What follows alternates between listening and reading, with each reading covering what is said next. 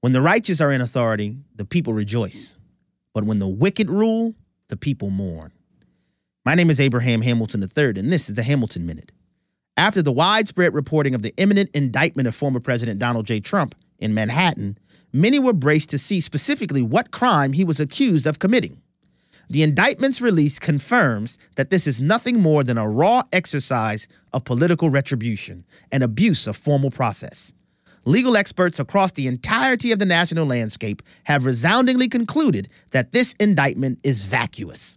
The most concerning part of this whole debacle is that we have now firmly entered the era of weaponization of government office to destroy political opponents.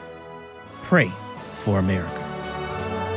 Listen each weekday from 5 to 6 p.m. Central for the Hamilton Corner with Abraham Hamilton III, public policy analyst for the American Family Association.